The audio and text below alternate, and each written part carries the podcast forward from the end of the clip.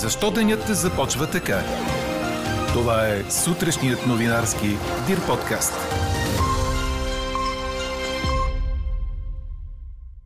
В София град и четири области всички ученици се връщат присъствено. За останалите ротацията продължава. Въздушното пространство на Украина остава затворено за самолетен трафик заради западни застрахователи. Фармацевтичните компании трагично се провалиха, казват от Amnesty International. Продавали ваксините срещу COVID при монопол върху технологиите за производство и определяли високи цени с приоритет доставки за богатите държави.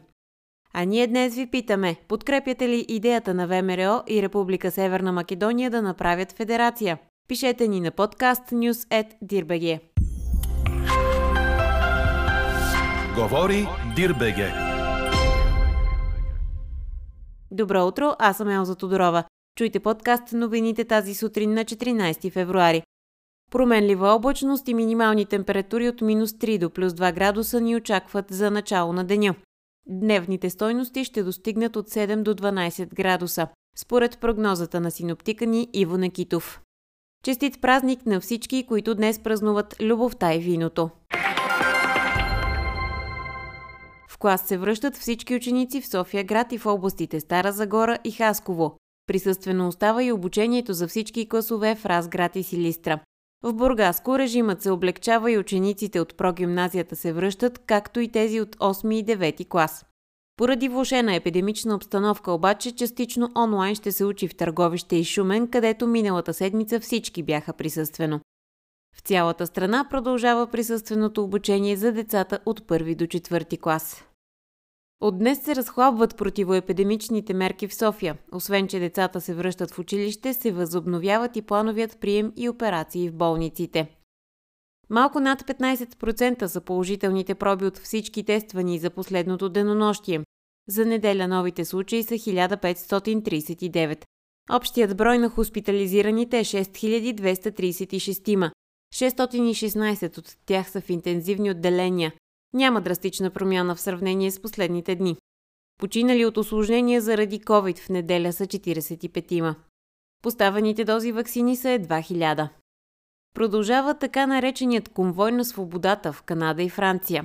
Колона от около 300 автомобила с противници на ограниченията срещу пандемията пристигна в северния френски град Лил с намерение да прекоси границата и да се опита да блокира Брюксел днес. Вчерашният опит да сторят същото в Париж завърши с близо 100 ареста, припомня Франс Прес. Белгийските власти са забранили протеста. Продължава и демонстрацията в канадската столица Отава и други части на Канада. Властите в граничния канадски град Уиндзор обаче обявиха блокадата на моста до съседен Детройт за приключена. Основната търговска артерия между Канада и Съединените щати бе преградена в понеделник от демонстранти, което доведе до драстични съкръщения в автомобилната продукция от двете страни на границата. Канадската полиция се зае в събота да разчисти блокадата след съдебно разпореждане, след което броят на протестиращите намаля чувствително, а редица бяха арестувани, предаде БНР. 33 годишен спортист от Хасково е прострелян пред дома си. Полицията блокира целия град в неделя при издирването на извършителя, съобщава 24 часа. Към един часа след полунощ са получени два сигнала за стрелба. Единият от приятел на простреляния Тургай Сали, другият от случайен гражданин. Мъж с черни дрехи и без маска прострелял с два куршума Сали и избягал, се посочва в сигнала. Пострадалият е отведен в спешното отделение на болницата в Хасково, а след това в Пловдив за операция. Полицията работи по всички версии за престъплението, включително, че Сали се е самопрострелял с незаконен пистолет. Тургай Сали е търговец на хранителни добавки по фитнесите и спортните зали в Хасково. Няма досие в полицията. От днес въздушното пространство на Украина реално ще бъде затворено за въздушен трафик заради действията на западни застрахователни компании, съобщават украински медии. Вчера най-големите застрахователи от Великобритания които работят с други международни компании, изпратиха официално съобщение до всички световни собственици на авиокомпании, че застрахователното покритие в Украина за всеки самолет спира да работи след 48 часа. Украинските власти обаче заявиха, че не виждат смисъл да затварят въздушното си пространство въпреки ескалацията на напрежението с Русия. Иначе президентът Володимир Зеленски е поканил американския си колега Джо Байден да посети Украина. Според украинския държавен глава, такава визита през близките дни, които са ключови за стабилизирането на ситуацията, ще бъде силен сигнал и ще съдейства за деескалацията. По-рано Байден увери в телефонен разговор Зеленски, че Съединените щати и партньорите и съюзниците им ще отговорят бързо на всяка по-нататъчна руска агресия срещу Украина. Германският канцлер Олаф Шолц пък намира конфликтът между Русия и Украина за много сериозна заплаха за мира в Европа, а Полша се готви да приеме бежанци от съседната си страна. Вчера и външното ни министерство призова българите да се приберат от Украина. Четете още в Дирбеге. Шави беше на секунди от втора загуба начало на Барселона, но късен гол на Френки де Йонг донесе равенство 2 на 2 при гостуването на Еспаньол в градското дерби от 24-я кръг на Ла Лига. Каталунският грант не изигра най-силния си матч, а папагалчетата заслужават похвали, защото потърсиха първа победа за първенство в дербито от 2009 насам и до голяма степен заслужаваха да я постигнат, отбелязва Корнер. Равенството оставя Барса на четвъртата позиция с 39 точки, а Еспаньол губи силната си форма от началото на сезона и е 13 с 28 точки. В друг матч от вечерта, но в италианската серия А, Аталанта и Ювентус завършиха наравно един на един. И тук късен гол реши двубоя, като бянконерите изравниха в добавеното време. Те бяха на секунди от това да допуснат трета поредна загуба в първенството срещу този съперник.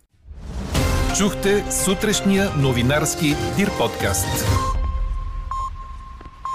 Подробно по темите в подкаста четете в Дирбеге. Какво ни впечатли преди малко?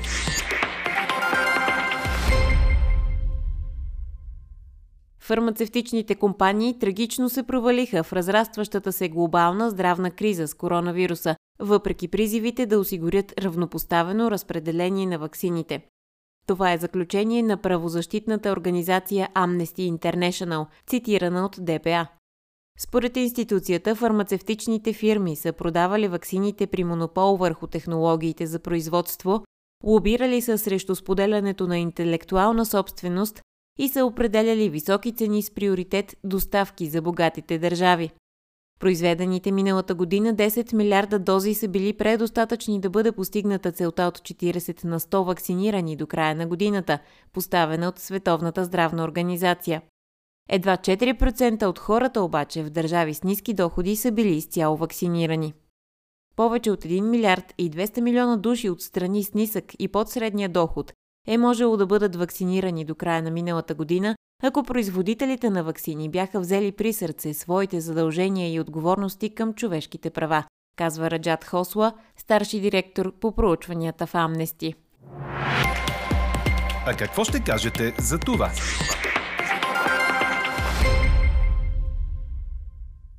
Осмият конгрес на ВМРО, който се проведе в неделя в София, призова България и Северна Македония да направят федерация.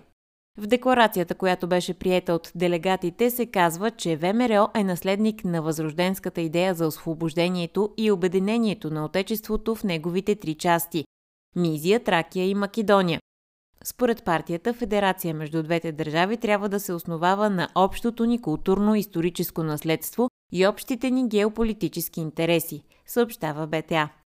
А ние ви питаме, подкрепяте ли идеята на ВМРО, България и Република Северна Македония да направят федерация? Гласувайте и коментирайте по темата в страницата на подкаста. Най-интересните ваши мнения ще цитираме в обедния новинарски подкаст в 12. Слушайте още, гледайте повече и четете всичко в Дирбеге.